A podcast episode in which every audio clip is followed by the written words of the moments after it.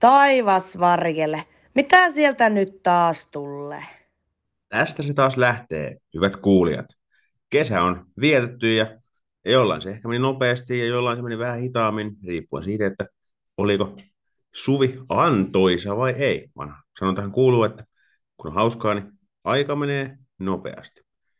Lätkää oli ainakin verrattain vähän, joten nyt se asia varmasti hieman korjaantuu, kun kausien alut lähestyy ja ennen kaikkea Lapa Jäähän podcast palaa tuttuun muottiinsa ja julkaisuväliltään 2 viikon pääjaksot pysyy tuttuun tapaan ohjelmistossa ja uutena juttuna väleihin saattaa ilmestyä semmoisia hieman lyhyempiä reagointijaksoja siinä, missä tuolla naisten jääkiekon maailmassa sattuu ja tapahtuu kauden mittaan, mutta ei ruveta keksimään pyörää uudestaan, vaan pidetään tuttu podiaadi rakenne jaksoissa ja suurin piirtein samat elementit näissä jaksoissa myöskin sisältöjen puolesta. Podiaadin tähdistökentelliset ja muut legendaariset ohjelmanumerot jatkuu myös alkavalla kaudella. Ja tarkoitus olisi tietysti, että tänne myös niitä kiinnostavia vieraita saataisiin jokaisen jaksoon, jotta nämä jaksot ei ihan täysin pelkästään meikäläisen puheista täyty. Tässäkin jaksossa on muutama kiinnostava peluri mukana ja tuossa Tea ja Tanja Koljosen kanssa keskustellaan vähän pidemmästäkin siitä, että millaista se on pelata, kun on sisko samassa sarjassa, mutta eri joukkueessa. Ja tässä vielä hauskasti se, että toinen heistä on maalivahti, mikä aiheuttaa esimerkiksi mielenkiintoisia tilanteita tässä tapauksessa TPS ja KalPan kohtaamisiin. Jenna Kaila on tällä kaudella hieman pysyvämpi osa Lapa Jäähän podcastia Sveitsin kirjeenvaihtajana, ja heti tässä avausjaksossa kuullaankin Ambri-hyökkääjän kuulumisia tuolta Alppien keskeltä. Mutta eiköhän laiteta nyt oikean intron kautta jakso kunnolla käyntiin. Hienoa, että olette taas mukana. Lapa Jäähän. Naisten jääkiekon erikoispodcast. Juontajana Lassi Seppä. Näinhän se tosiaan on, että HIFK:n valtakausi on käynnissä ja stadin kimmat viime kauden päätteeksi Suomen mestaruuden ensimmäisen sellaisen historiassaan nappasivat. Ja nyt mitä tässä on kesää seurailuja ja vähän pelaajasiirtoja, niin ei se välttämättä se tahti hyydy tälläkään kaudella. Kyllä tässä varmasti Helsingin punaiset ovat ne, ketkä pitää voittaa, jos haluaa mestaruuden pokata. Yksi on joukosta poissa. Lukon naisten joukkueen toiminta lakkautettiin ja se tarkoittaa sitä, että tämän kauden naisten liiga käydään sitten 9 joukkueen voimin. Ne 9 ovatkin sitten tuttuja jo viime kaudelta. Mitä tulee kauden ennakointiin, niin jatkoaikaan ihan verkkolehteen nettisivuille on tulossa muutamat artikkelit, missä käsitellään sitten niin joukkueita vähän tarkemmin, joten tässä podcastissa ja sitten 2 viikon päästä tulevassa podcastissa, mikä on myös vielä ennen kauden alkua, niin näissä käsitellään hieman kevyemmin ehkä itse joukkueita ja mennään enemmän yksilöiden kautta. Ja tässä nyt seuraavaksi käydäänkin joukkue kerrallaan vähän tämmöisessä kiinnitä katseesi hengessä läpi, että kuka voisi olla ainakin sellainen pelaaja, ehkä vähän sieltä kärjen takaa joissain tapauksissa se, että kuka voisi nousta valokeilaan missäkin joukkueessa. Aloitetaan aakkosesta ensimmäisenä HJK. Siellä tietysti tähtiloistoa riittää ja varmasti tulee taas pistepörssissä moni olemaan korkealla. Mutta mitä harjoituskausi on näyttänyt, niin Anni Pere voisi olla semmoinen mielenkiintoinen pelaaja, joka tulee ottamaan uusia harppauksia urallaan ja roolia saadessaan, niin varmasti myös tulee tehoja pistämään pöytään ja auttamaan omalta osaltaan HIFK:iä olemaan loistokas joukkue tällä kaudella. Sitten HPKsta, siellä on joukkue itse asiassa vahvistunut aika paljon, mutta yksi, mikä on ehkä mielenkiintoinen osa-alue tuossa joukkueessa, niin on tuo keskikaista. Siinä on laatua ilman muuta, mutta se ei kestä ehkä semmoista niin kuin kyykkäämistä, että siinä jokaisen palasen on onnistuttava. Ja yksi mielenkiintoinen nimi siltä puolelta on nuori Vanessa Viitala, joka jo viime kaudella osoitti hyviä pelurin merkkejä, ja uskon, että tällä kaudella hän kehittyy entisestään ja pystyy kannattelemaan omalta osaltaan HPK:n keskikaistaa ja ehkä antamaan semmoista hyvää hengähdysaikaa ihan niille kirkkaimmille tähdille, jotka sitten vastaavat ennen muuta tuloksenteosta, mutta kyllä Viitalakin ihan varmasti pystyy pisteitä tekemään, mutta ennen muuta kannattaa hänessä seurata sitä, kuinka tasapainoinen ja hyvä pelaaja on ja miten hän hoitaa hommansa ympäri kenttää, eikä välttämättä juurikaan ole se kirkkain pisteiden tekijä, mutta on kokonaisvaltaisesti hyvä pelaaja. No sitten kun mennään Ilvekseen, niin sieltä ehkä nostetaan esiin nimenomaan semmoinen pelaaja, joka niitä pisteitä tulee tekemään. Ja siinä missä monet Naisten Liigan huiput on nopeita luistelijoita, nimenomaan suoraluistelussa ja tekee ehkä just paljon maaleja, niin Emilia Varpula on semmoinen pelaaja, joka on toki hyvä luistelija, hyvä teränkäyttäjä, mutta on ennen kaikkea hyvä syöttäjä ja on siinä ihan kyllä koko sarjan valioita.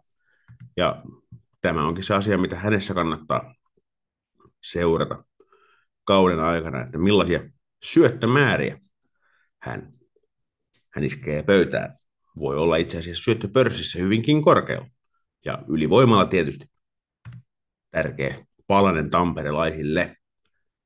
Ja jo viime kaudelta tuttu tutkapari Varpula, eli Suoranta, tulee todennäköisesti iskemään erikoistilanteista ihan hyviä tehoja. Sitten KalPa on mielenkiintoisessa tilanteessa. Sinne Tilli Keränen tosiaan tuli. Elisa Holopainen, sarjan oikeastaan varmaan paras pelaaja, on hetken aikaa tuosta sarjan avauksesta poissa. Jenna Kaila tosiaan lähti Sveitsiin ja muutenkin hieman muutoksia. Ei toki dramaattisia, mutta tämmöisiä maltillisia muutoksia joukkueeseen on tullut. Joten on mielenkiintoista nähdä, että kuka ne maalit tekee tässä alkukaudesta.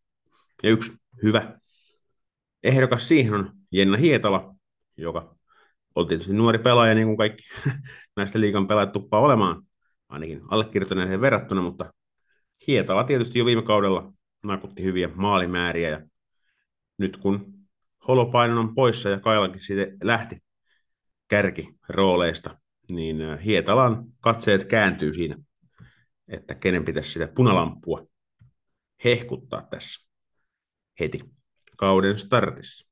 Joten nuori keskushyökkääjä siitä mieleen. Kiekko Espoosta nostetaan framille Lisette Tax, joka nyt ennen kauden alkua itse asiassa pääsee Naisleijonissakin näyttämään osaamista. Hän on kokonaisvaltaisesti hyvä pelaaja.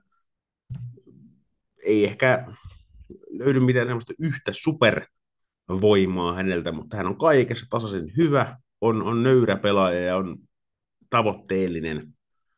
Ja siinä mielessä kyllä tulevaisuus hänellä varmasti kirkas, että hänellä on selkeä juttu, mitä hän haluaa saavuttaa, ja tietysti nyt koittopätkä Naisleijoniin on yksi askel siihen, että hänestä tulevaisuudessa saattaa tulla maajoukkueen ihan vakiokävijöitä. No, sitten Kuortaneelta, jos lisätte Tax on ehkä tulevaisuuden Naisleijonien vakiokävijä, niin Sofia Kari saattaa olla sitä myös. Toki tyttöleijonissa häntä on nähty jo hyvä tovi, ja keskushyökkäjänä pelaava Kari on viime kaudella varsinkin niin osoittanut olevansa todella hyvä aloittaja, erikoistilanteessa todella käyttökelpoinen pelaaja, on nöyrä tyyppi, ei pidä itsestään meteliä, eikä myöskään kaukalossa räisky sillä tavalla, että on yritän saada tämän kuulostamaan äärimmäiseltä kehulta, mutta on semmoinen niin kuin todella hyvä kolmosentterin prototyyppi. Luotettava, tekee hyviä ratkaisuja, ei yritä ylimääräisyyksiä ja on tarvittaessa myös tehokas. Että häntä on niin kuin ehkä hieman eri syystä hieno seurata, kun taas siihen näitä, jotka lappaa 3 pistettä per peli. Toki uskon, että Karillakin siihen on edellytyksiä, mutta ehdottomasti tämmöinen niin kuin kokonaisvaltaisuus jääkiekkoilijana hänessä itse pistää silmään. No sitten Kärpistä olisi tietysti helppo nimetä seurattavaksi pelaajaksi Oona Havana tai Anna-Kaisa Antila-Roiko. Ja heidät nyt tuossa tietysti jo mainittua, mutta nostetaan tähän uutena tulijana Iida Heikonen, joka Rokista tulee tuohon Oulua sitten takalinjoille. Mielenkiintoista nähdä, että miten hän uutena pelaajana tulee sisään tuohon porukkaan ja millaista roolia hän saa. Ei ole tästä itselläkään hirveästi mitään etukäteistietoa, mutta aina mielenkiintoista nähdä uusia pelaajia uusissa joukkueissa. Ja Heikonenkin tietysti Rokissa, Roki nyt ei ole ehkä Naisten Liigan kärkiporukoita, eikä välttämättä Kärpätkään tule sitä olemaan, mutta Heikonen kuitenkin pystyi siellä Rokissakin operoimaan ihan kohtalaisella tasolla, joten varmasti ottaa kehitysaskeleita Kärpissä, kun sinne täksi kaudeksi menee. En osaa sanoa sitten, että kuinka suuria kehitysaskeleita, mutta jos suuntaan eteenpäin ja ylöspäin, niin sehän on aina positiivista. No Rokista sitten lappalaiset. Voisin mainita Iida ja Emma Lappalainen, tyttöleijonien ihan vakiokasvoja ja todella taitavia pelaajia. Mutta nostetaan maalivahtiosastolta Aleksandra Väyrynen, joka Kiekko Espoon organisaatiosta pohjoiseen on suunnannut ja on tilastojen perusteella ollut Espoossa ihan kohtalainen maalivahti. Akatemian puolella tietysti lähinnä, mutta siellä Espoossa siis jäänyt hieman ehkä pienemmälle vastuulle, aika paljonkin pienemmälle vastuulle. Nyt Rokissa nähdäkseni on hänellä mahdollisuus nousta ihan kantavaan rooliin. Sieltä Olivia Läästi ja Janika Järvikari on sitten lähtenyt muihin joukkueisiin. Siellä tietysti rovaniemeläiset kaipaavatkin uutta torjujaa, joka pystyisi pistämään luukut kiinni ja Väyrysestä saattaa sellainen kuoriutua. Jäämme mielenkiinnolla seuraamaan. Ja kakkosessa viimeisenä TPS Turun Palloseura. Ja TPS tietysti jo miestenkin puolelta on tuttu sukunimi Bäri. Tässä Naisten Liiga esimerkiksi tietysti Nella etunimeltään. On isänsä tavoin tietysti lahjakas puolustaja.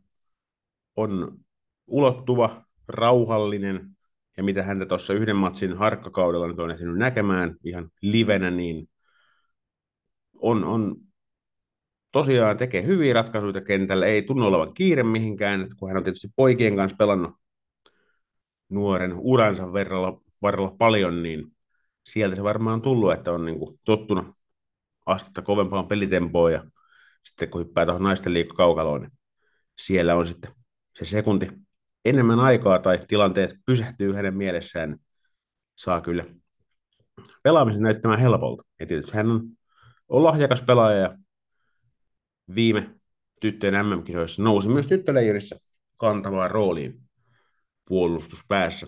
Ja nyt jos ja kun Nella Bäri pelaa Naisten Liigassa enemmän alkavalla kaudella, niin aivan varmasti olemaan turkulaisten kärkipakkeja.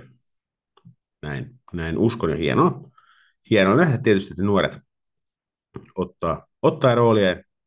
Nella Bäri nähdään myös tässä itse asiassa tällä viikolla, kun tämä jakso julki tulee, niin tuolla Naisleijonissa Vierumäellä ja Lahdessa debutanttina siellä.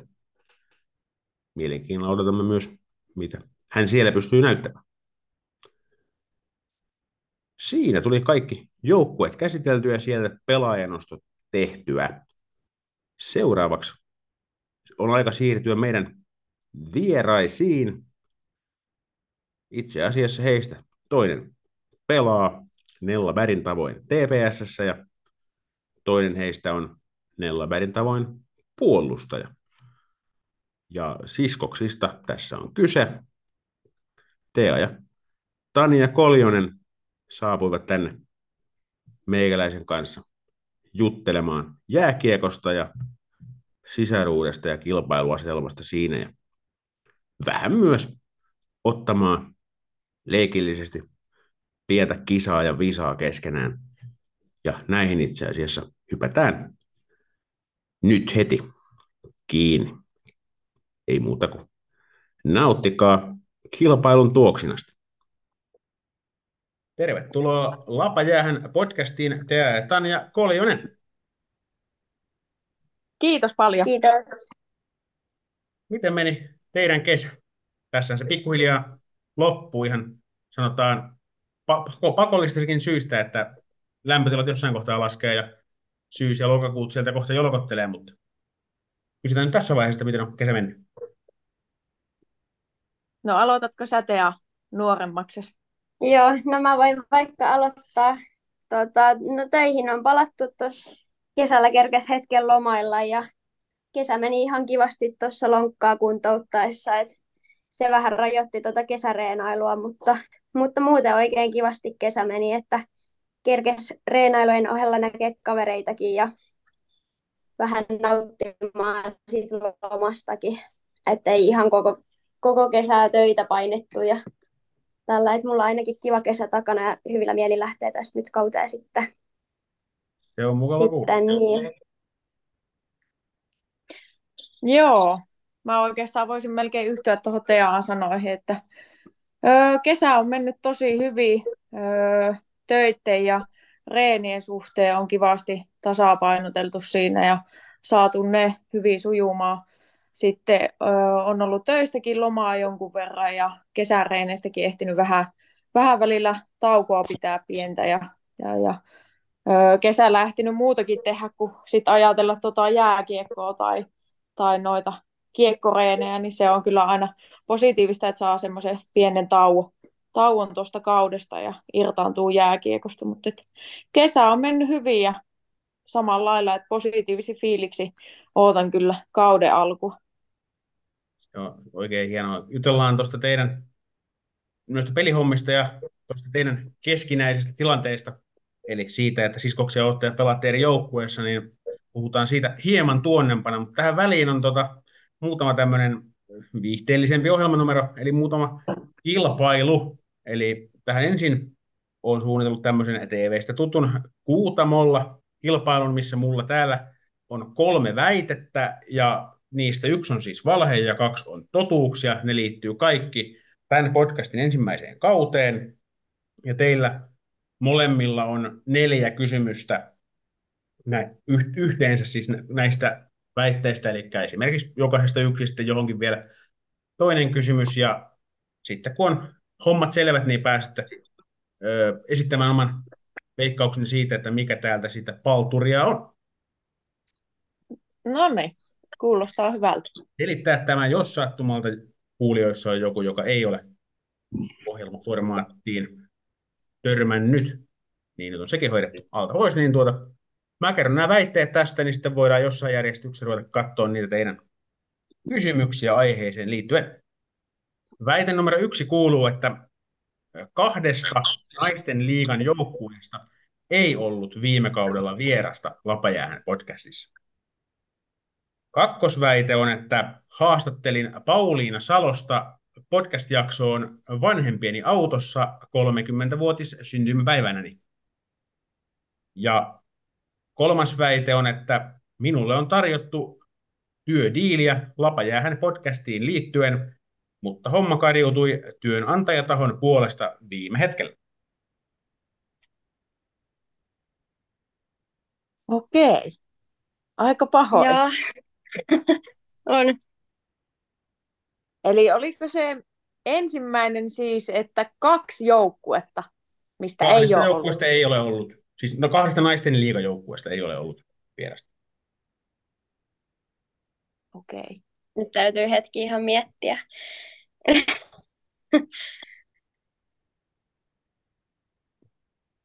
Ja mitä vaan saatte kysyä, yhteensä 4 kysymystä molemmilla, yhteensä siis 8 noin niin määrällisesti molemmilla. Joo. Onko toinen niistä joukkueista niin pääkaupunkiseudulta? Kyllä.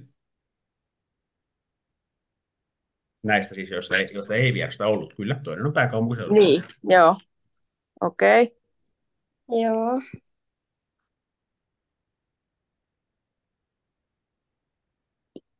Missä te olitte silloin, kun tätä Pauliina Salosta haastattelit? Autossa, mutta missä? Istuin autossa Tampereen keskustassa. Siinä oli tämmöinen, kun tosiaan 30 täytin, niin siinä oli tämmöinen pieni yllätyselementti. Vanhemmat oli hakenut mut kämpiltä ja oltiin matkalla sitten tähän yllätysaktiviteettiin, joka oli määrä alkaa hieman aikaisemmin, mutta sitten kun tuli tämä nauhoitushomma siinä, mikä piti toki Pauliinankin aikataulusyistä hoitaa, niin se tehtiin sitten siinä autossa. Joo. Okei. Okay. Te alkoitahan keksiä jotain kysymyksiä. Mä yritän tässä raksutella mun aivojen kanssa. Onko toinen niistä joukkueista Pohjanmaalla? Ei. Okei. Okay. Mikä se oli se kolmas väittämä, eli se työdiili? Minun on tarjottu työdiiliä Lapa Jäähän podcastiin liittyen, mutta homma kariutui työnantajan puolesta viime hetkellä, tai siis sen mahdollisen työnantajan puolesta viime hetkellä. Minkälaista työdiiliä siinä tarjottiin? Tarjottiin sitä, että mä olisin mennyt tekemään podcastia erään toisen toimijan kuin jatkoajan palvelukseen. Mä en tiedä, okay. en tule sanomaan sitä toimijaa tässä ääneen, en tiedä kuinka hyvää käyttäytymistä se olisi, mutta jos kysytte jotain tarkempaa siitä tahosta, niin saatan voida jotain informaatiota antaa, mutta suoraan nimeen.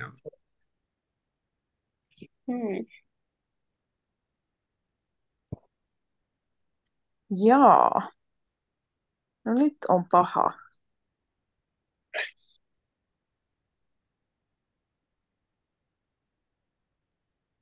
Milloin on sun syntymäpäivä? 17.1. Vuosi on 93, mutta täytin siis 30 tänä vuonna.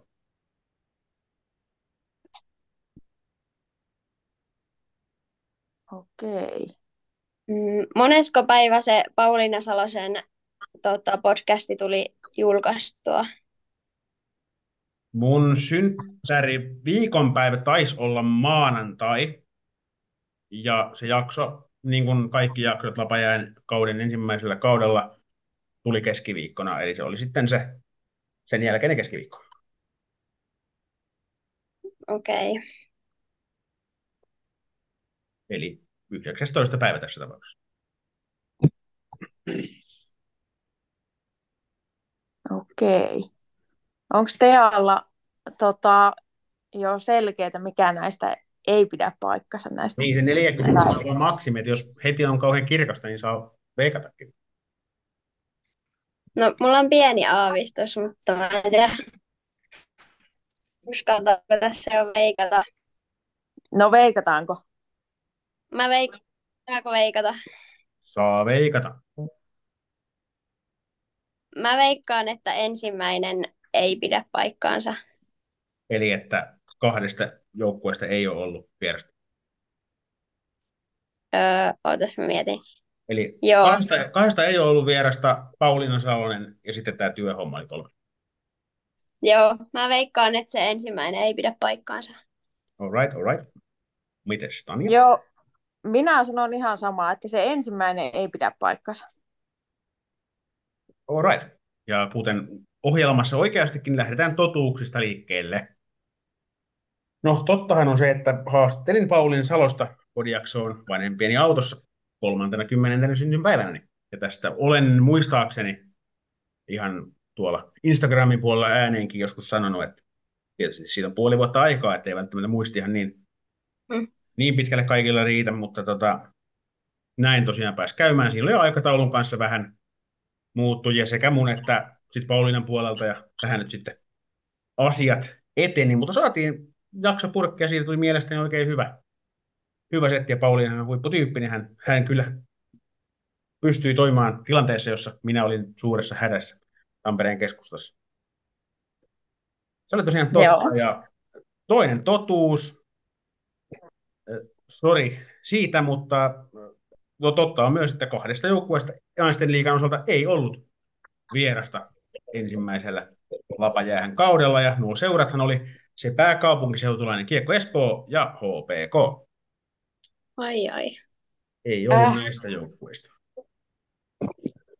No eipäs käynyt mielessä. Juu, kaikista muista. No, tietysti sitten oli muutama vieras myöskin sellaisista kohteista, mitkä eivät Naisten Liigaa pelaa, mutta näistä 2 Naisten Liigajoukkueesta ei vieraita ollut. Okei. No niin, mä yritin mielessäni laskeskella noita, ketä pelaajia on ollut ja mistäkin joukkoista, mutta näköjään ei laskutaidot sitten ihan riittänyt tähän hommaan. Ja aivan varmasti nyt kun ollaan tästä kohta nauhoiteltu, niin ja jakso tulee julki, niin ihan varmasti joku huomauttaa, että ahaa, että tuo tyyppi oli vieraana ja se on tästä joukkueesta, mutta tässä kohtaa vielä olen aivan varma, että minulla ei voi ollut näistä 2 joukkueesta yhtään vierasta. No niin. Pitkään mä mietin, oliko mulla ketään Kuortaneelta, mutta Aino Krug kävi mulla vieraan. No ne. Sen tossa, se no mulla, niin sitä mä yritin vähän kysellä, että onko Pohjanmaalta. Et. Juu, mulla oli tuossa siis ihan väitteessä luki jo jossain kohtaa, että 3 joukkueesta, mutta sitten mä tajusin, että Krugin Aino kävi siinä loppupäässä kautta vierailulla. Ja tosiaan sitten tämä, mikä oli nyt sitten tätä kuuluisaa Potaskaa ja Palturia, eli tämä työtarjoushomma, niin no tämä nyt on vähän klassisesti vähän tämän tylsä, että mulle on tarjottu podcastista työkeikkaa, mikä on sitten karjutunut myöhemmin, mutta ei tästä podcastista. Tehtiin hyvän ystäväni, kollegani Niko Björksteinin kanssa Vihellyksen jälkeen nimistä Miesten liigapodcastia tuossa joitain vuosia takaperin, semmoinen reilu 50 jaksoa, ja siitä sitten eräs suomalainen yritys tarjosi, että tuutteko tekemään podcastia heille sitten niinku seuraavaksi kaudeksi, mutta heillä tuli sitten joku suunnilleen muutos tai tämmöinen. Et meillä oli niinku suulliset keskustelut jo käyty siinä, mutta sitten tuli joku, en enää muista, siinä on se varmaan vuotta aikaa, että tuli vetäytyminen siitä. Mutta tämmöistä siinä pääsit käymään. Ei se mitään. No, lähelle päästiin Tean kanssa. Melkein oikein. No juu, se on hyvä, että oli kuitenkin hajua, vaikka ihan vielä tullut maalia, mutta ehkä tässä seuraavassa sitten te päätti itse asiassa seuraavan pelin voittajan, koska mulla ei ole tässä mitään muuta kuin esittäjän virka, koska mulla ei ole, no ehkä mulla puolista kysymyksistä on hajua sinänsä, että mä tiedän, mitä niissä kysytään, mutta sitten niinku osa on vähän semmoisia, että saatte itse myös selittää apinalle, että mitä tässä kysytään. No niin. Eli tämmöisiä kumpikampi kysymyksiä, mitä tuolla itse asiassa Lapa Jäähän Instagramin puolellakin kuulijat on saanut esittää ennen näitä nauhoituksia. Jos ei vielä joku kuulijoista seuraa Lapa Jäähän podcastia Instagramissa, niin sinne kipikapi. Mutta lähdetään liikkeelle. Tämmöisellä kyllä minä on kaikki tosiaan myöskin siis nimettömiä, näissä ei suoraan nimiä ole, paitsi tuossa yhdessä viitataan tavallaan kysyjään, mutta ei nimeltä enkä edes itse asiassa nimeä muista tai katsonut, mutta siinä on ehkä jonkunnäköinen pieni identiteetin paljastumisen vaara, mutta sen varmaan kysyjä asettelullaan suo, koska nämä on suoraan sanasta sanaa melkeinpä nämä kysymykset. Mutta ensimmäinen kumpiskampis on tämmöinen, että kumpi on kilpailuhenkisempi kautta huonompi häviäjä? Jaa. No, mä ehkä sanoisin, että Tanja. Ainakin Mitä nyt? No, ehkä jääkiekossa saattaa välillä olla, mutta kotona ja muissa jutuissa kyllä Tanja. Juu, eihän tässä eritelty mitenkään. Muutamatkin. Tässä saa olla ihan missä vaan asioissa. Mieleen. No joo, ehkä mä yhdyn tuohon. No joo, kyllä mä ehkä yhdyn tuohon Tean lausumaan, että ehkä jääkiekossa niin varmaan molemmat ollaan ja muutenkin urheilussa kilpailuhenkisiä, mutta kyllä sitten mä oon varmaan sitten tämmöinen kilpailuhenkisempi ja ehkä saatan herkemmin suuttua sitten tai en nyt suuttua, mutta ottaa häviö raskaammin, sanotaanko näin, noissa muissa, muun muassa esimerkiksi Monopolissa tai muussa tämmöisessä kisailussa. Kaikki nämä tämmöiset lautapelit on ihan viimeisen päälle mahdollisuuksia hermostua. Oma tausta sen verran näistä ihan vaan I feel you ja oma kokemus. Mä oon siis ensimmäiseltä ammatiltani lastenohjaaja ja on ollut muun muassa päiväkodeissa töissä, niin pelasin siellä sitä Kimble, missä hirveästi taitoa vaadita periaatteessa. Otin niin kuin aivan 6-0 turpaan niin porukalta 4-vuotiaita. Niin. Se harmitti, ei niin kuin, siinä joutui vähän miettimään, että onko tämä niin kuin uran pohja, tiedätkö, että tässäkö se nyt oli, että 4-vuotiaat naureskelee, kun ei Seppä saa Kimplässä namikoita oikeille paikoille. Joo, ja se ottaa kyllä päähän, jos häviää. Se on jotenkin. Se ottaa koville. Mäkin olen tuolla iltapäiväkerhossa ollut viime vuonna töissä, niin pelattiin siellä aika monta kertaa Unoa, niin kyllä se vaan ärsytti, kun niille ykkösluokkalaisille hävisi siellä. Ja sitten pitää yrittää vaan pitää maltti, vaikka vähän kyllä. Vähän ottaa hermoa. Kyllä, ja tietysti nuoret ihmiset, ne osaa nauttia siitä omasta voitostaan, niin se siinä saattaa vielä vähän triggeröidä tarpeen mukaan. Jep. Kyllä. Mutta lähdetään häviämisestä muualle ja kysytään seuraavaksi, että kummalla teistä on oudommat pelipäivän rutiinit? Joo. No, mä en ihan hirveästi Tanjan outoja pelipäivän rutiineja oikeastaan tiedä, niin mä veikkaan, että mulla ehkä jopa on. Kyllä mä kallistun kanssa, että Tealla on oudommat pelipäivän rutiinit. En kaikkia se rutiineja tiedä, mutta perustan tämän siihen, että maalivahit on niin omaa kastia, omaa luokkaansa, niin kyllä sillä täytyy olla oudommat kuin minulla. Mun rutiinit on aika perus, että se on riippuu tietysti ajankohdasta, milloin peli on, mutta kyllä se on hyvät unet alla ja sitten on aamureippailut, aamulenkkeilyt, hyvä ruoka siihen ja sitten jotakin pientä pelailua vaikka pleikkarilla tai muuten ja sitten hallille. Pelipäivän kahvikuppi pitää kyllä juua, että semmoinen on mulla. Ja sitten tietyssä järjestyksessä tietysti kiekkokamat pukea, mutta muuten mulla ei kyllä ihmeellisimpiä rutiineja. Semmoinen ainut, mikä mulla on ehkä outo rutiini, niin on, että läpsyttelen jalkoja joka ennen peliä, mutta muuta outoa ei ole. Lupaan, että en laita tuota otsikkoon, kun teen tätä juttua retkejä. Niitä saattaisi saada ihan mielenkiintoisen yleisön tulemaan jatkoja verkkosivuille, mutta jätän tämän mahdollisuuden nyt käyttämättä. Jätä vaan, joo. No mites tietysti tässä kohtaa, kun Tanjakin mainitsit, että ihan kaikkia teidän ehkä uuteakin rutiineja tiedä, enkä minäkään niitä tiedä, mutta sen verran tässä näitä toimittajahommia on tehnyt, että yleensä kun ei jotain tiedä, niin kysyn. Joo, no mulla on aika pitkälti. Kaikki oudot rutiinit.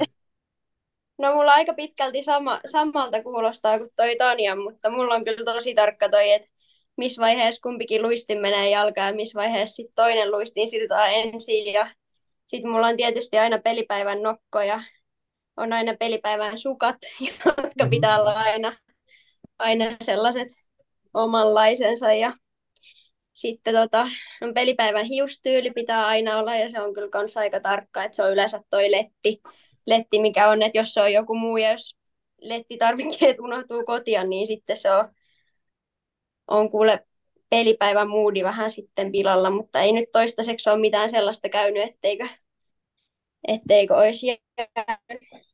eikä sitä turha niitä rutiineja siitä sitten, jos peli menee huonosti. Mut. Ja mitäs muuta, sitten mulla on perinteiset pallonheittelyt aina ennen peliä, sitten erätauoilla aina hetki käytävällä pitää hengata yksi ennen kuin menee koppiin, niin ne on varmaan mun sellaiset oudommat, mitä löytyy. Kyllä, tuokin taitaa mennä osastolle maalivahti. Voi olla, että kaltaisessa joukossa toi menee ns. Normaaliin kastiin, mutta ei me tavalliset ihmiset ymmärretä noita. Ei ymmärretäkään. Se on tuo maalivahti on ihan omaa luokkaansa. No. Yksin pimeässä huoneessa heittelemässä palloa ja seinään. Ei vaan, siinä niin. Saattaa olla kyllä sitten syötyäkin, ei siinä, mutta... No, nyt mennään tähän osastoon seuraavaksi, missä saatatte joutua vähän valistamaan allekirjoittanutta, mutta kysymys kuuluu, että kumpi teistä on OG Keke? Joo, tämä taitaa mennä meikäläiselle ja tämä veikkaisin, että tämä kysymys on itse asiassa sieltä Tampereen Ilveksen joukkueesta vanhalta pelikaveriltani Oksasen Nooralta. Aika... Tätä häneltä kysyä minähän olen tietysti luvannut, että kaikki ovat nimettömiä kysymyksiä. Aika lailla sanoisin, että voisi olla, tai sitten joltain mun nykyiseltä joukkuekaverilta, että sehän tarkoittaa original Keke, Keijo, miksi tätä nyt sanotaan, vähän tämmöinen hölmikkö, ja kai se tulee sitten meikäläisille se, voiko sitä sanoa titteli vai palkinto vai millä nimellä se on, mutta... En todellakaan tiedä. Sillä nimellä mua välillä kutsutaan ja kutsutaan aika useinkin. Ja se tulee ehkä semmoisesta, että mä oon vähän semmoinen hassuttelija, hupsuttelija luonne ja välillä sattuu, jos mitäänkin. Sieltä se tulee. Allekirjoittaako Tea tämän? Juu, allekirjoitan. Kuulostaa kyllä aika tutulta noin, mitä Tanja tuossa mainitsi, että sitä kyllä on... Kekeksi useammankin kerran on kuullut sanottavan. Kyllä, no hyvä, että saisi asiaa ratkaiset. Kyllä, ihan vaikka olen tosi vanha, niin tiedän, mitä OG tarkoittaa. Että ei tässä, se ei ollut tässä ehkä nyt se vaikea ymmärtää, vaan ihan tämä koko kysymyksen asettelu ehkä muuten, mutta se on hienoa, että osasit valistaa niin sanotusti. Kyllä. No sitten tämmöinen mielenkiintoinen setti kuin, että kumpi pärjäisi paremmin toisen pelipaikalla Naisten Liigan ottelussa? No, nyt on kyllä aika paha. Mä oon kyllä kuullut tarinoita Tanjasta maalivahtina, mutta varmasti Tanjakin on nähnyt mua siellä kentällä, niin veikkaan, että aika tasapaksusti ollaan molemmat yhtä huonoja molempien pelipaikoilla. Mitä mieltä Tanja? No samaa mieltä. Vaikea sanoa, että kumpi pärjäisi paremmin. Tietysti tolppien välissä olisi helppo seisoo. Mutta en mä siellä mitään osaisi tehdä.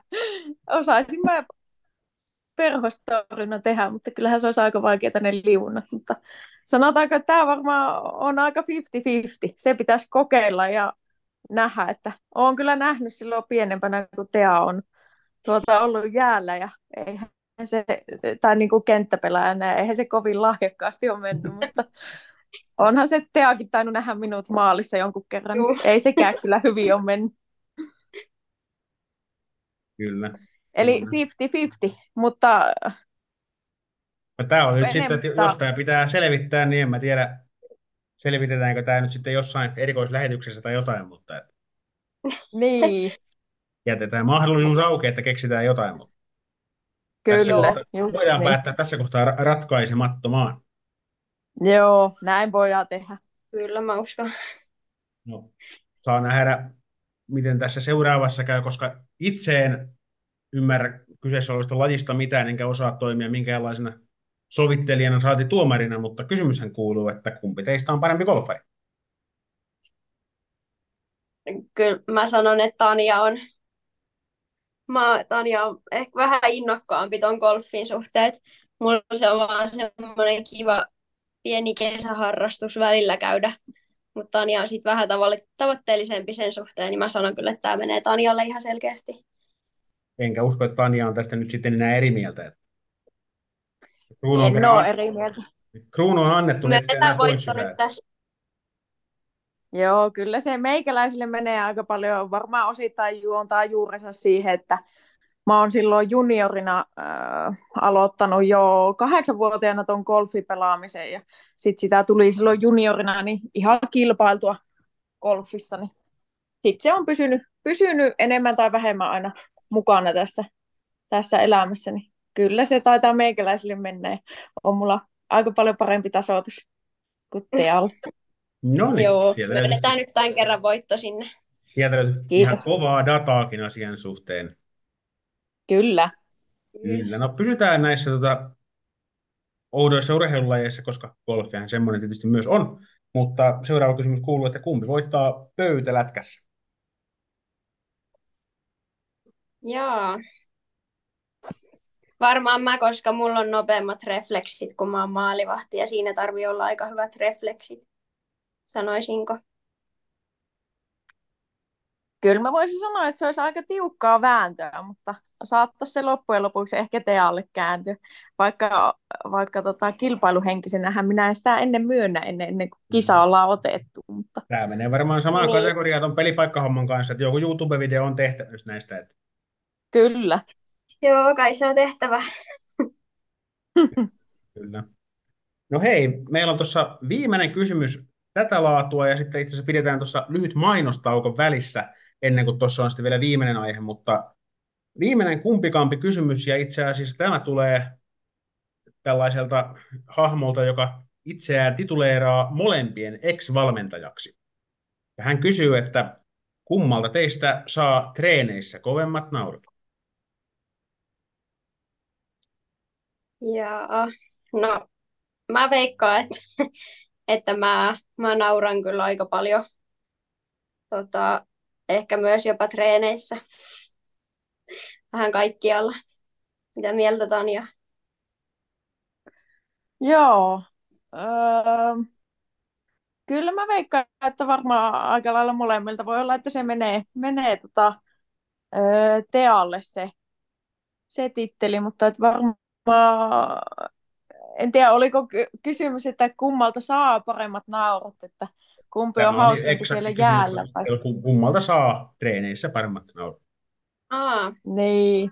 Että kumpi on hauskempi. No se on taas, että miten sen kysymyksen tulkitsee, mutta kysymys on kysytty niin. Että kummalta saa paremmat naurut. Tänä tässä nyt voi tulkita kumpi haluaa. Niin. No se voi olla sekä, että Tealta tai minulta. Varmaan vähän vaihtelevasti. Nyt on pääsi, että molemmilla on keskimäärin hauskaa treeneissä. Joo, kyllä nauratteko muuten itsellenne kuinka herkästi? Kyllä tulee ainakin. Kysymys. Kyllä minulla ainakin tulee naurattua. Välillä epäonnistuu hauskalla tavalla ja se on vaan hauska. Jos osaa itsellensä nauraa, niin se kertoo myös aika paljon ehkä siitä, että ei ota ihan niin tosissaan, vaikka tosissaan siellä jäällä tietysti onkin, mutta että osaa myös pitää pilke silmäkulmassa. Niin se on aina hyvästä. Tätä ehkä vähän hain takakysymykselle. Kyllä. Komppaan Tanja. Mulla on aika lailla sama homma, että välillä kyllä tulee naurettua itsellekin, että on vähän hölmöi, mutta se on vaan hyvä, että osaa itsellensäkin nauraa, että ei ole niin vakavaa aina. Se on juuri näin. Hei, pidetään ihan pieni tauko ja sitten sen jälkeen puhutaan teidän kanssa vielä siitä, että miltä tuntuu pelata siskon kanssa samassa sarjassa, mutta eri joukkueessa. Palataan ihan kohta. Yes. Joo.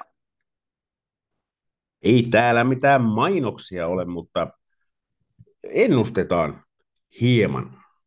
Olen ehkä viime kaudella tulla tavalla ottanut vähän astetta isompaa haastetta, että siinä missä viime kaudella saatoin ennustella yksittäisen pelikierroksen tapahtumia, niin nyt lyönkin tähän ja heti kauden alkuun 3 tiukkaa ennustetta pöytään.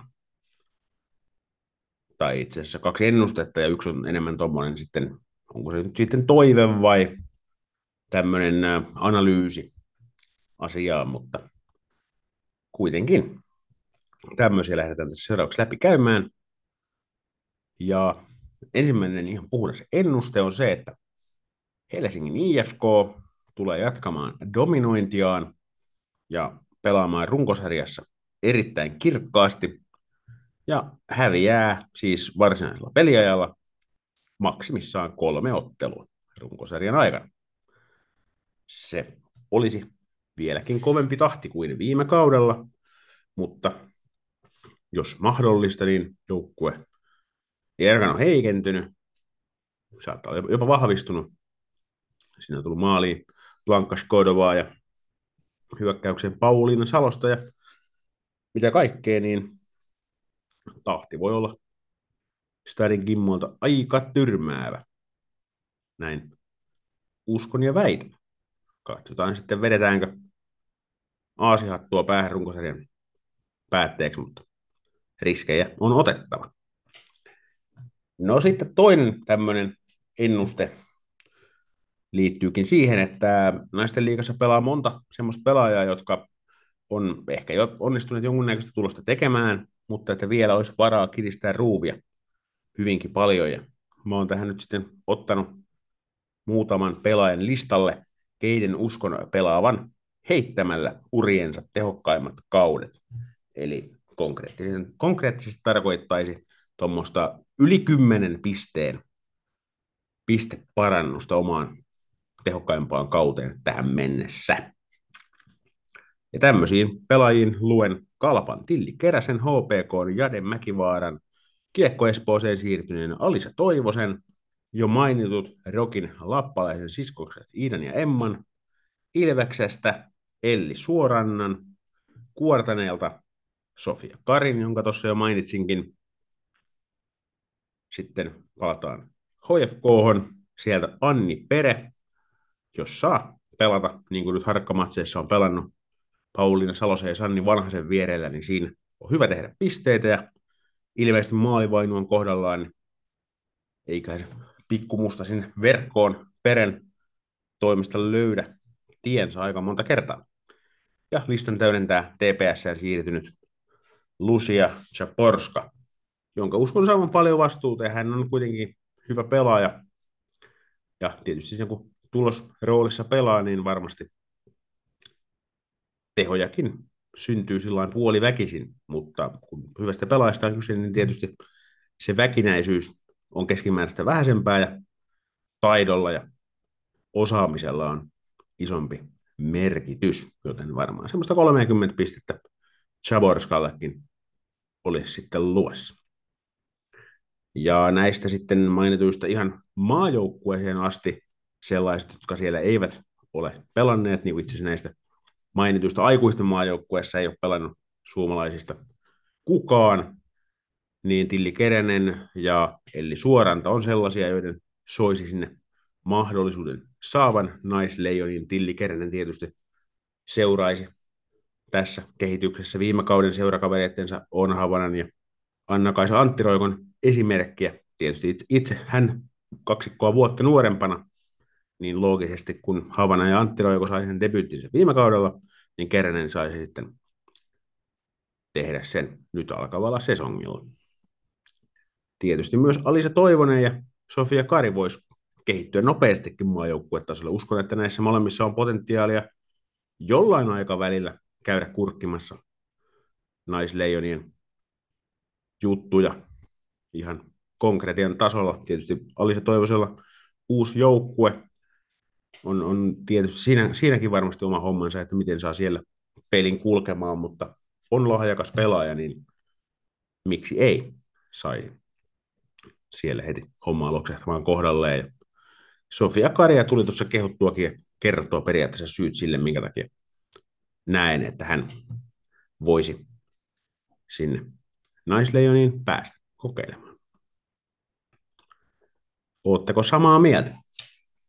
Antakaa kuulua somessa ja pitkin, jos näissä oli teidän mielestä jotain hyviä pointteja tai jos mä oon jossain asiassa aivan täysin metsässä.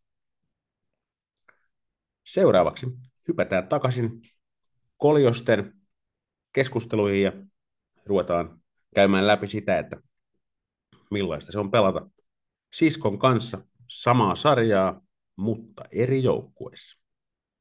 Tervetuloa takaisin mainoskatkolle. Täällä on yhä vaan ja aina Tea ja Tanja Koljonen juttelemassa. Ja nyt itse asiassa aletaan ottaa selvää siitä aiheesta, minkä takia alun perin tähän vieraaksi teidät pyysin. Eli siskoksia ootte, pelaatte samaa lajia samassa sarjassa. Ja ehkä sitten se, mikä, no ei nyt ole mitään tilastotietoa itsellä, mutta mikä pistää silmään, niin eri joukkueissahan te pelaatte ja olette sinänsä vastustajia, ja sitten vielä kun ottaa pelipaikat huomioon, niin hyvinkin sillain konkreettisia vastustajia ehkä välillä. Niin tästä teemasta lähdetään keskustelemaan, niin avataan nyt vaikka semmoisella, että ihan tämmöinen ensifiilis siitä, ja ihan niin kuin, mitä on niin kuin ensimmäisenä sydämellä, kun tulee ilmi se, että siskoa vastaan itse asiassa pelaatte jääkiekkoa.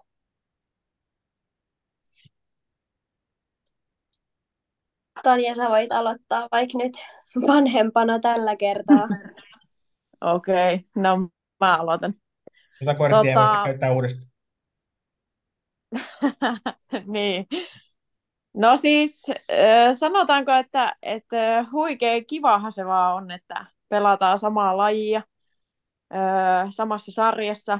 Toki ikävä puoli siinä on se, että ollaan eri joukkueessa ja ollaan vastustajia toisille. Olisi ehkä kiva olla niin kuin samalla puolella kyllä, mutta sanotaanko, että silloin kun meillä on keskinäisiä pelejä, pelataan vastakkain, niin ne on niin kuin nykyään meikäläisille niin kuin, sanotaanko, äärimmäisen vaikeita pelejä.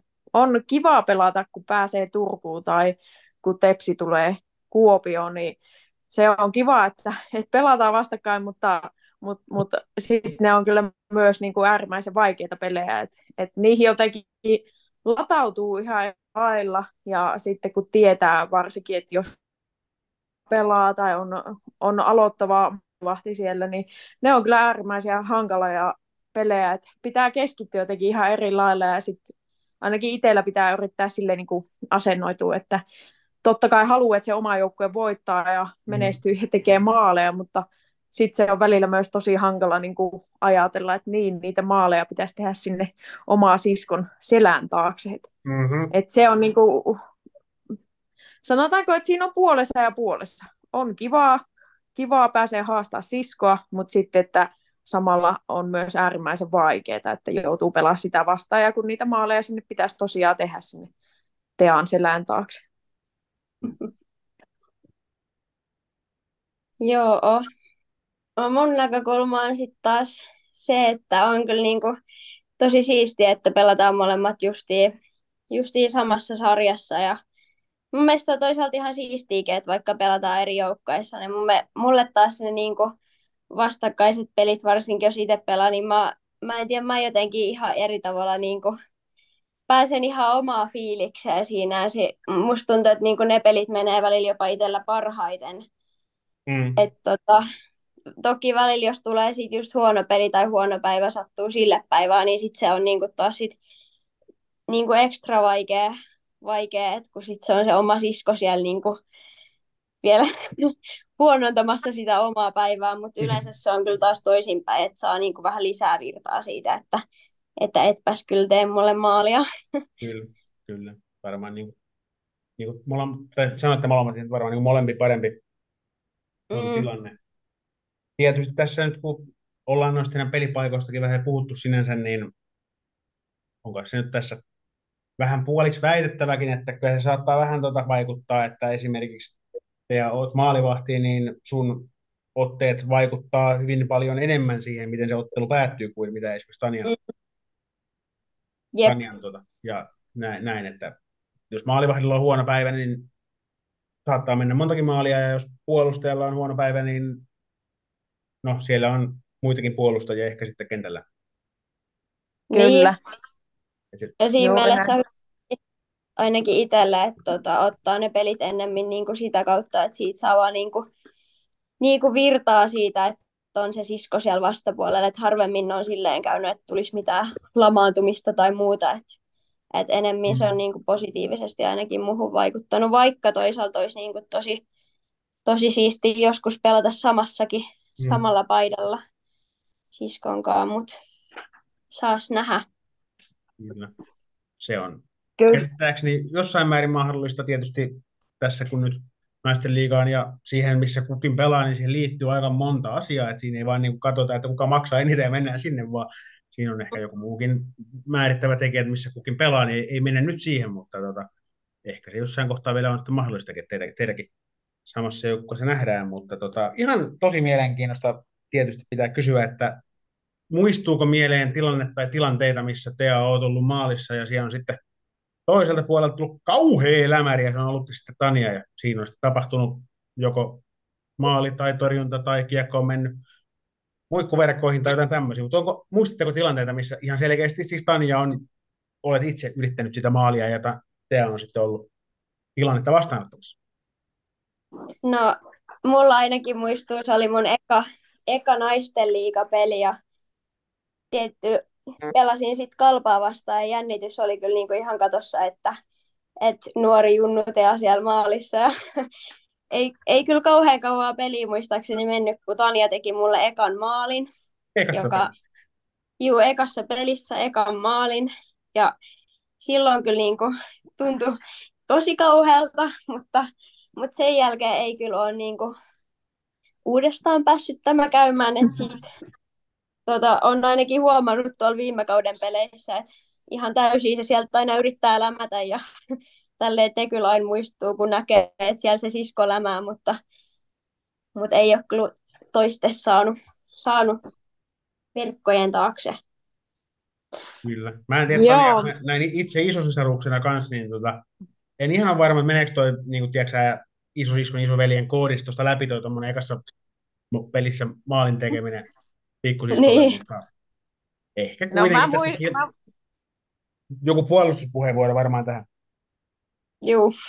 No joo, kyllä. Mä muistan kyllä tuon saman tilanteen kanssa, että se meni niin, että mä muistan, kun Tea meni Kuortaneelle pelaamaan liigaa ja sit niillä oli sillä kaudella meitä vastaan aika ensimmäisiä pelejä se oli, kun oli. Ja, mä kyselin Tealta sit siinä jo sillä viikolla, että pelaat sä meitä vastaan, että onko maalivahtia jo tiedossa ja sitten se sanoi, että ei tiedä vielä, ja se sanoi vielä edellisenä päivänäkin, että ei tiedä yhtään, että kumpi pelaa tai kuka pelaa, ja mä, että okei, että onpas outoa, ja se meni läpi se vedätys siihen asti, kunnes me törmättiin Tean kanssa Niiralan jäähallin alakäytävällä, siellä oltiin samalla käytävällä pukukopit, niin se meni sinne asti se vedätys läpi, kunnes Tea tuli sitten kuortanelaisten kanssa siinä käytävällä vastaan, ja se ei kattonut mua päinkään, kun se katsoi seinille, ja mä tiesin sitten siinä kohtaa, että no niin, että se pelaa, että se ei vaan ole kertonut mulle. Ja sitten siinähän kävi just niin kuin Tea sanoi, että kyllä se oli meikäläisen ensimmäinen vaihto ja sitä peliä oli mennyt 1:20. Niin muistan, kun sieltä viivalta laitoin semmoisen jonkun toimituskiekon vaan maalille ja sitten se sattui menee maaliin, niin muistan kyllä sen fiiliksen, sekä oman fiiliksen että Tean fiiliksen, mutta sanotaanko, että siitä on nyt jo useampi vuosi aikaa, ja en ole sen jälkeen Tealle kyllä maalia tehnyt. Olen kyllä joka pelissä yrittänyt. Olen yrittänyt lämääriä ja rannetta ja viivavetoja, ja sitten on ollut muutama semmoinen ihan puolittainen läpiajokin, mutta täytyy sanoa, että kyllä Tea on sen jälkeen niin nollannut ihan kaikki yritykset, että ei ole enää isosisko maalia saanut, mutta nythän on tietysti uusi kausi tulossa, ja kyllä aion ihan 100% yrittää taas maalia tehdä niin Tealle kuin tietysti muillekin. Kyllä.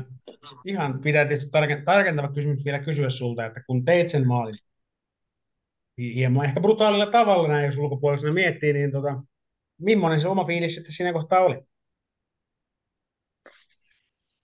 No kyllä se oli niinku tietysti hyvä fiilis niinku itselle, että sai onnistumisen ja sai sen maalia, joukkueelle tietysti ennen kaikkea hyvää, mutta sitten täytyy sanoa, että kyllä siinä on aina pieni semmoinen kääntöpuoli, että vaikka se tuntuu periaatteessa hyvältä, niin sitten se tietyllä tapaa myös vähän ehkä jollain tavalla pistää, että kun se menee sen sisko selän taakse, niin, ja sitten varsinkin kun ties, että se on ensimmäinen liigapeli, niin ei se nyt ehkä sitten ollut niin hyvä maali, että sitä olisi hirveästi siinä tuuletellut, mutta kääntöpuoli molemmissa. Maali on aina maali, ja sitten taas, kun se siskolle tekee tuommoisessa pelissä, niin on siinä puolensa. Kyllä varmasti. Mielenkiintoista. Mites tiedätkö, kun sinne sarja-arkeen molemmat elätte, niin millaista teidän niin kuin jääkiekkoon liittyvä viestittely on, vaikka pelien välillä, ennen pelejä ja pelien jälkeen, niin ihan tsemppaatte varmaan toisiaan, tuleeko kuittailtua siskolle kenties kauden aikana? Se on ainakin, itse on niin pirullinen veli omalle pikkusiskolle, että välillä tulee vähän kuittailtua, mutta tulee sieltä takaisinkin sitten välillä. No, kyllä mä sanoisin, että se on enemmän niin kuin semmoista tsemppaavaa, että kyllä vähän välillä kyllä tulee kuittailtuukin, mutta enemmän se on semmoista tsemppaavaa yhteydenpitoa ainakin tuolleen niin kuin pelien välissä, ja sitten ehkä pelien jälkeen enemmän niin kuin soitellaan tai jutellaan muuten noin.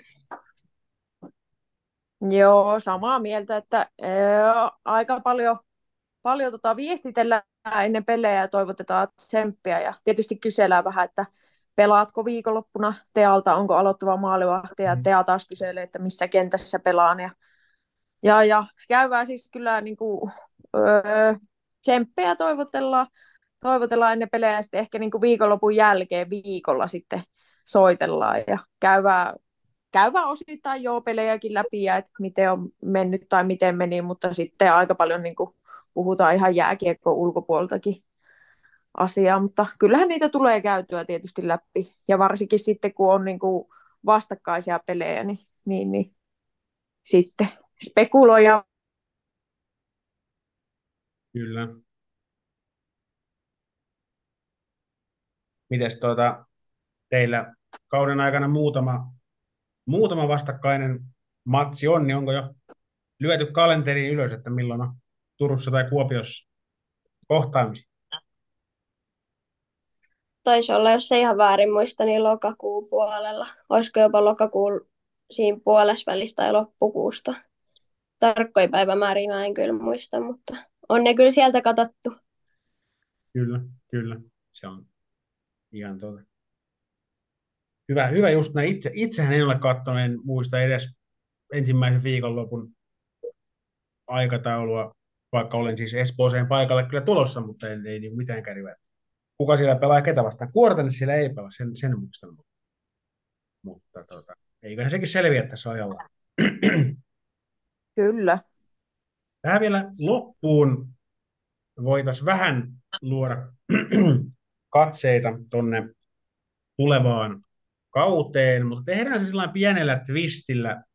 Se, että mä pyytäisin teitä analysoimaan teidän oman joukkueen mahdollisuuksia tulevaa kautta, odotuksia, niin tehkääpä se siskonen joukkueelle. Eli Tanja heittää TPS:stä vähän jotain pientä ajatuksen tynkää ja Tea sitten heittää jotain pikkukivaa kalvasta, jonka joukkue varmaan tässä ehkä on julkistettu, kun podcast keskiviikkona aamulla julki tulee. Tai sitten ei. Terveiset vaan sinne Kuopioon. Joo, no mä voin aloittaa ja Tealle tästä pienenä heittona sanon, että meidän kokoonpano on kyllä tulossa julki ja runko kyllä säilyy aika lailla samana pienillä twisteillä ja muutoksilla, mutta Tealle tämmöinen tiedoksi. Ja julki se tulee sitten, eiköhän se ensi viikolla tuu kyllä ja toivottavasti nyt heti alkuviikosta saadaan julki. Jos se on tullut alkuviikosta, niin tiedämme sen podcastiin mennessä. Jos ei ole tullut alkuviikolla, niin emme vielä sitä podcastiin mennessä tiedä, mutta milloin tahansa se tuleekaan julki, niin about kerrallaan 15 minuuttia siitä, niin se on jatkoaika.comissa. Menkää lukemaan se siellä. No niin. Mutta TPS:stä voisin tulevaa kautta sen verran analysoida, että sanoisin, että varmasti tulevat niin kuin hyvin pärjäämään. Ehkä siinä keskikastin luokassa luulisi, että voisivat olla tulevalla kaudella, mitä katsonut kokoonpanoja ja mitä Tealta kuullut meiningistä. Että hyvin niin kuin taitaa olla aika nuori joukkue, sieltä jonkun verran on lähtenyt pelaaja, mutta et sitten on niin kuin innokas joukkue ja on saanut sitten tuolta muun muassa Lukosta vahvistuksia ja sanoisin, että tulevat kyllä tulevalla kaudella pärjäämään ja ihan haastamaan joukkueen kuin joukkueen. Ja varmasti vielä se, että kun on jonkun verran joukkueen niin kuin runko muuttunut tai sillä tavalla tullut uusia pelaajia, niin siinä aina hetken aikaa kestää ennen kuin saavat hiottua se yhteen. Niin. Mutta kunhan tuolta syyskautta päästään eteenpäin, niin uskon kyllä, että hyvä joukkue tulee heillä olemaan ja hyvä kausi. Kyllä. En olisi itse varmaan osannut paremmin analysoida. Meille tulee tosiaan tässä kuulijoille tiedoksi, niin tulee jatkoaikaan tuossa ennen kauden alkua tämmöiset artikkelimuotoiset ennakot, missä sitten on joukkueanalyysiä tarkemmin, että näissä podcast-jaksoissa, mitä nyt ennen avaustapahtumaa 2 kappaletta tulee, niin näissä ei kauhean syvälle mennä niin kuin joukkueen runkoon tai sinänsä pelillisiin juttuihin, vaan itse keskityn ehkä enemmän just yksilöihin ja vähän, että kehen kannattaa ehkä kiinnittää katseita ja tämän tyyppistä, kun ne taas sitten noissa artikkeleissa on vähemmällä, mutta tämmöinen tiedoksi teille kuulijoille, ja nyt voidaan sitten kuunnella, mitä Tea kertoo meillä KalPan ensi kaudesta. Joo, no mitä ennenkin Tanjalta on kuullut ja KalPan sometileiltä ihan hirveästi on saanut selvää, mutta se mitä on ymmärtänyt, niin runko pysyy aika lailla samanlaisena, että muutama taitaa olla uusi vahvistus tullut ja muutama on vissiin jäänyt pois tai en tiedä onko lähtenyt muualle ja veikkaan, että aika vahva joukkue tulee kyllä olemaan, että viime vuonnakin ihan hyvin haastavat ja veikkaan, että tänä vuonna kans siinä voi olla, että ihan kärkipaikoillakin taistelemassa, että miten vaan saa ton kauden nyt tuosta käyntiin, että voi olla, että hyvinkin pärjäävät ja uskon varmasti, että pystyy haastamaan kyllä ihan todellakin jokaisen joukkueen tuosta sarjasta. Kyllä. Tässä ennen näitä meidän tarinoita niin ovat kuulijat tuossa jo kuulleet muutaman sanasen KalPasta ja näillä tiedoilla, mitä itse pystyn joukkueesta tässä kohtaa kertomaan, niin juurikin muutama mielenkiintoinen tuli ja on joukkueessa ja tietysti se, että ihan mitä Elisa Holopainen itse kertoi tuossa tovi sitten, että hän ei ihan vielä alkukaudesta on mukana, niin se nyt saattaa tietysti jonkun verran vaikuttaa, kun hän ihan hyvä pelaaja kuitenkin on tuohon sarjaan, niin se on mielenkiintoista nähdä, että voittaako pistepörssin silti, vaikka ei pelaisi ensimmäiseen kuukauteen peliäkään.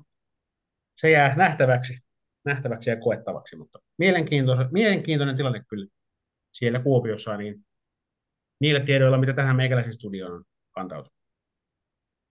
Kyllä, juuri näin. Ja kyllä odotetaan, vaikka Elisa nyt alkukaudesta pääsekään heti tosi toimiin, mutta odotetaan kyllä, mutta että sekin tulee ajallaan ja varmasti saadaan tasainen sarja aikaiseksi kyllä.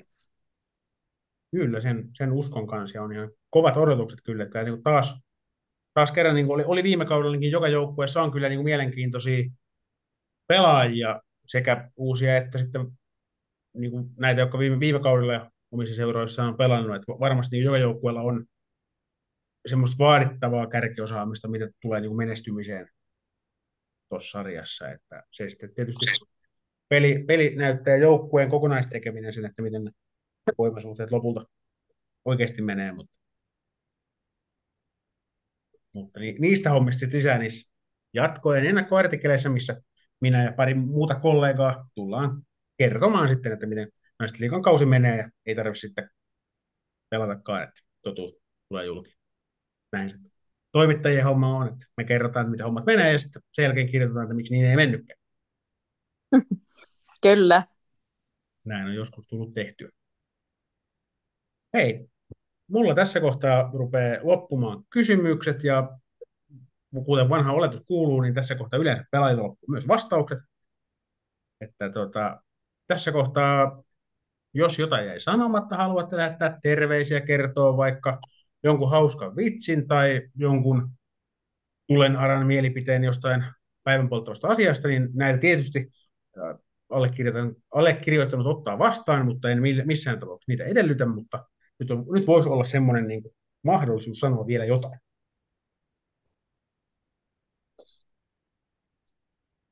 No ei oikeastaan. Mulla ehkä Tanjalle tsempit kauteen ja nähdään sitten kiekkokaukaloissa viimeistään. No joo, sama homma että Tealle tsemppiä kovasti. Ja mun tämän kauden lupaus on nyt se, että kyllä mä yhden maalin tolle siskolle yritän saada tehtyä, että laita vaan räpylää hommia sitten. No mä voin kyllä luvata, että se ei tule toteutumaan toi sun lupaus, mutta katsellaan sitten kauden jälkeen, mikä on meininki. Kyllä, juuri näin. Ja kiitos paljon Lassille tästä. Oli oikein mukava olla vieraan. Kiitos paljon. Jep, että kiitos paljon. Teitä on toivottu itse asiassa tuossa jakan kauden aikana. Olen kuullut teistä hyvää ja että olette hyviä tyyppejä ja näin, ja pitää saada vieraaksi. Haastelleet näitä näin ja näin. Nyt tuli tämmöinen hyvä ajatus, minkä verkkoilla sain teidät molemmat samaan kertaan. Kyllä. Tämä oli oikein hyvä, ja tietysti kun itse täällä Tampereella vaikutan, varmaan muutaman reissun tuun tekemään muillekin paikkakunnille kauden aikana, kuten muun muassa nyt sen ensimmäisen Espoon reissun heti avausviikonloppuna, mutta pääasiassa täällä Tampereella, niin kun tuutte vierasjoukkueen tänne pööpöilemään, niin sieltä Tesoman hallin mutkaisilta käytäviltä löytyy sitten tämän näköinen ukkeli. No niin.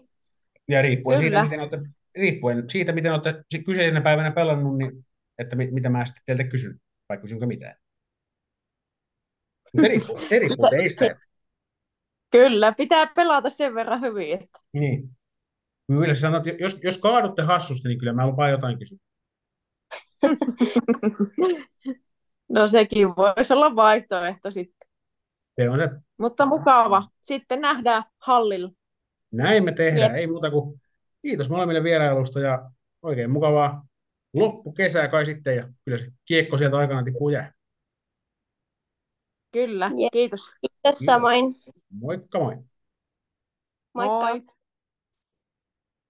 No siinä oli ainakin Koljosen Tealla hieman erilainen tulikaste pääsarjatasolle kuin oma sisko. Hän rokottaa heti kättelyssä, mutta melkoista settiä. Toivotan molemmille totta kai tsemppiä alkavaan kauteen tahoillaan. Hienoja tyyppejä nämä Koljosen siskokset. Hieno tyyppi on myös seuraava henkilö, joka tänne linjoille saapuu.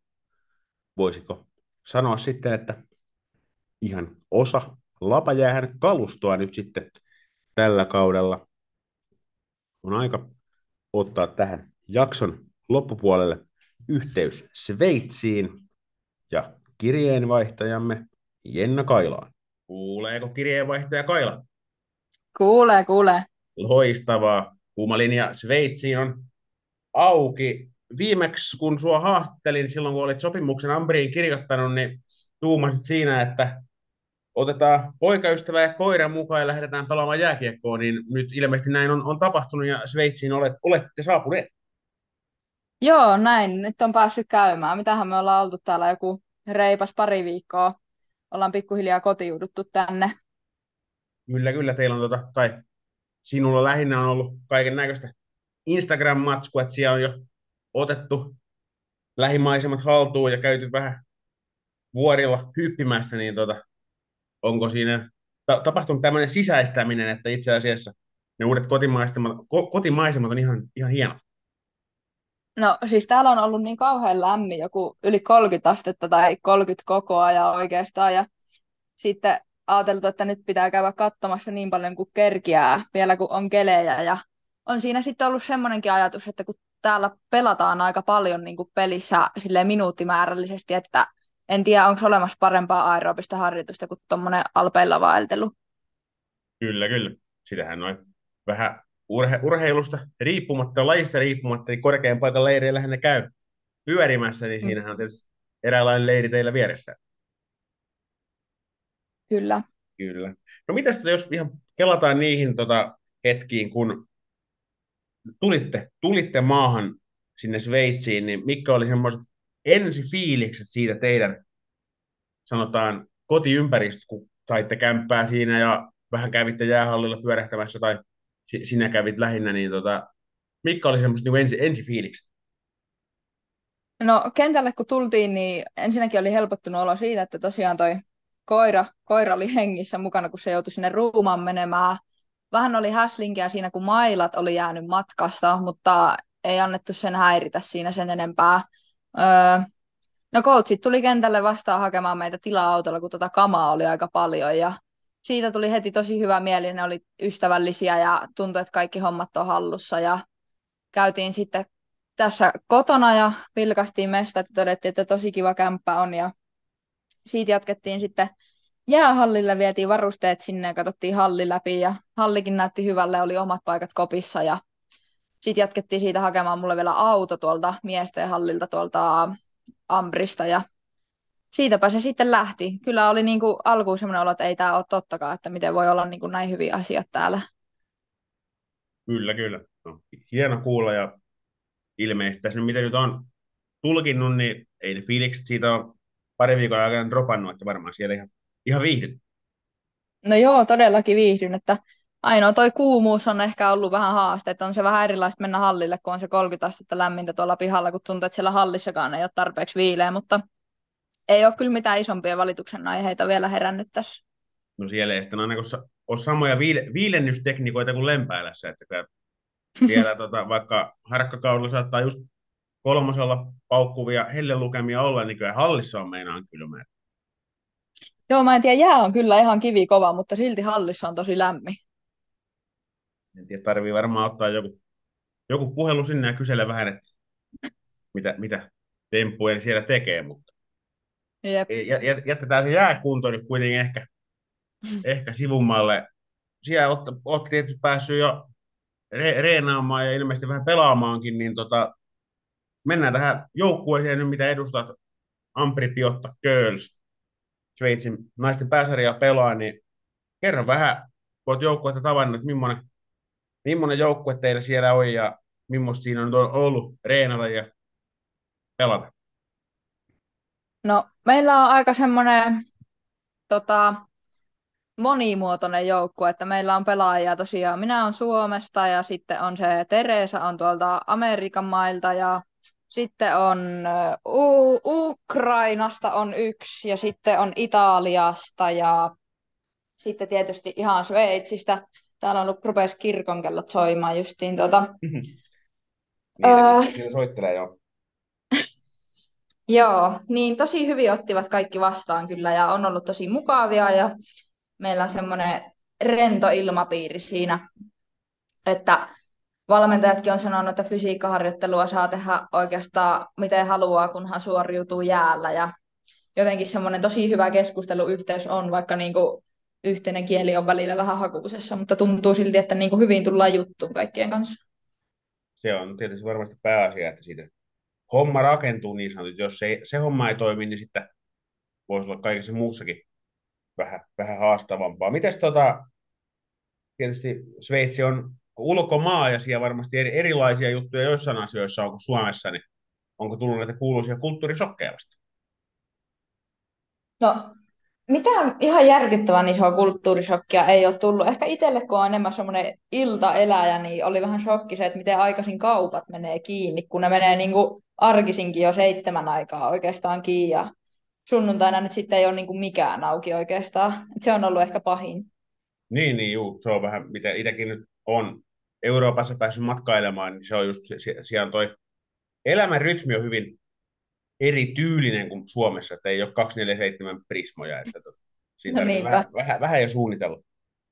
Jep. Kyllä. No mitäs nyt sitten tästä aikataulu täällä Suomen päässä, niin Naisten Liigan alkuun on tietysti vielä muutama viikko täälläkin harkkakausi käynnissä, mutta miten se siellä teidän päässä, niin miten tästä kausi lähestyy ja sitten etenee?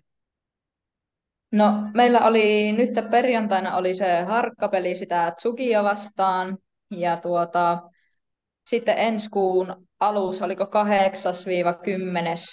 8.–10.9. mennään Berliiniin pelaan semmoinen turnaus, missä pelataan niin sanottuja friendly gameja, eli harkkapelejä. Ja siitä sitten syyskuussa taisi alkaa jo ihan sarjapelitkin sitten. Kyllä, suurin piirtein kuitenkin samassa tahdissa kuin mitä täälläkin toi oikea kausi alkaa, niin siellä kyllä pääsette sitten tosi toimii. Kyllä. En mä tiedä, kysytään nyt vielä tämmöinen klassikkokysymys, että mitä sä itse odotat itseltäsi nyt, kun kausi tuossa alkaa, niin millaisia ihan jääkiekollisia tavoitteet sulla on tälle kaudelle? Ensimmäinen kausi sulla kuitenkin ulkomailla ja tietysti ammattilaisen. No kyllä nyt niin kuin mitä tuo ensimmäinen harkkapeli antoi osviittaa, niin ihan ensimmäisenä pitää kyllä tottua tuohon niin kuin, rytmiin, miten tuossa pelissä pelataan, että jos ensimmäisessä erässä joutuu pelaamaan joka toista vaihtoa, ihan maksimissaan joka kolmatta, niin se hetken kestää kropan tottua siihen tahtiin, millä niitä vaihtoja tulee. Varmasti se ainakin, että pystyy pelaamaan sitten sen koko pelin ihan kunnolla. Ja no sitten mä haluaisin kyllä niin kuin pystyä täälläkin olemaan semmoinen johtava pelaaja ja ratkomaan pelejä ja tekemään tulosta aikaa. Ja siinä samalla olla vielä niin kuin semmoinen, miten sen muotoilisi, niin kuin kypsä ja fiksu pelaaja ihan niin kuin kentällä ja kentän ulkopuolellakin. Kyllä, kuulostaa oikein hyviltä tavoitteelta. Ja tässä tietysti, mitä nyt itsekään ei olla vielä sun kanssa sen tarkemmin sovittu, mutta kauden mittaan sua näissä podcasteissa tullaan kuulemaan silloin tällöin, sanotaan näin, ei välttämättä joka jaksoa, mutta tässä kuitenkin sillä säännöllisesti, epäsäännöllisesti, jos kuulumisia vaihdetaan ja katsellaan vähän, miten hommat siellä Sveitsissä etenee. Kyllä, kiva päivitellä sinne Suomeenkin päin, että mitä siellä liigassa on tapahtunut ja kuulla sieltäkin päin juttuja. Kyllä, pidetään linja auki niin sanotusti, mutta mulla ei tässä kohtaa ole muuta ja itse asiassa ei ole tähän jaksoonkaan enää muuta, joten auf Wiedersehen vaan Jenna sinne Sveitsiin ja teille kuulijoille kiitos jaksosta ja palataan taas 2 viikon päästä, kun on aika laittaa Lapa Jäähän.